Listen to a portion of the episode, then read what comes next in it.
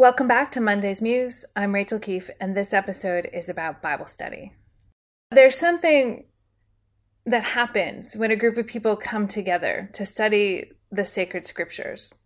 I can tell you that it's something I missed when I was in non parish ministry. I really missed having the opportunity to sit down with a group of adults and bring our questions and our doubts and our hopes into conversation with Scripture it it's something that I looked forward to as a pastor, and I still do. In fact, the Bible study at the church where I now serve happens at eight o'clock on Saturday mornings.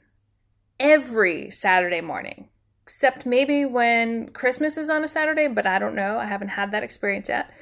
But we are right here in Fire Roast every Saturday at eight o'clock. And there are there's something that happens in that room that doesn't happen anywhere else. And I've seen it happen before.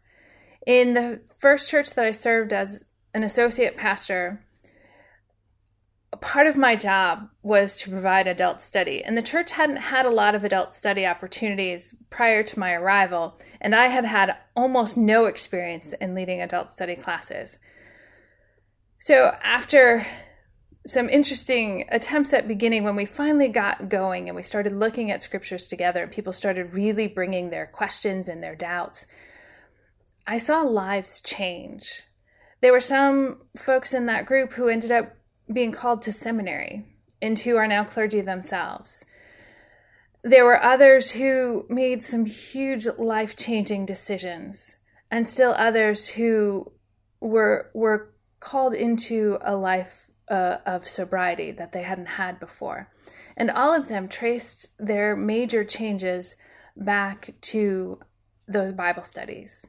The opportunity to to bring our full selves, our hopes, our fears, our questions, our doubts, everything into conversation with scripture.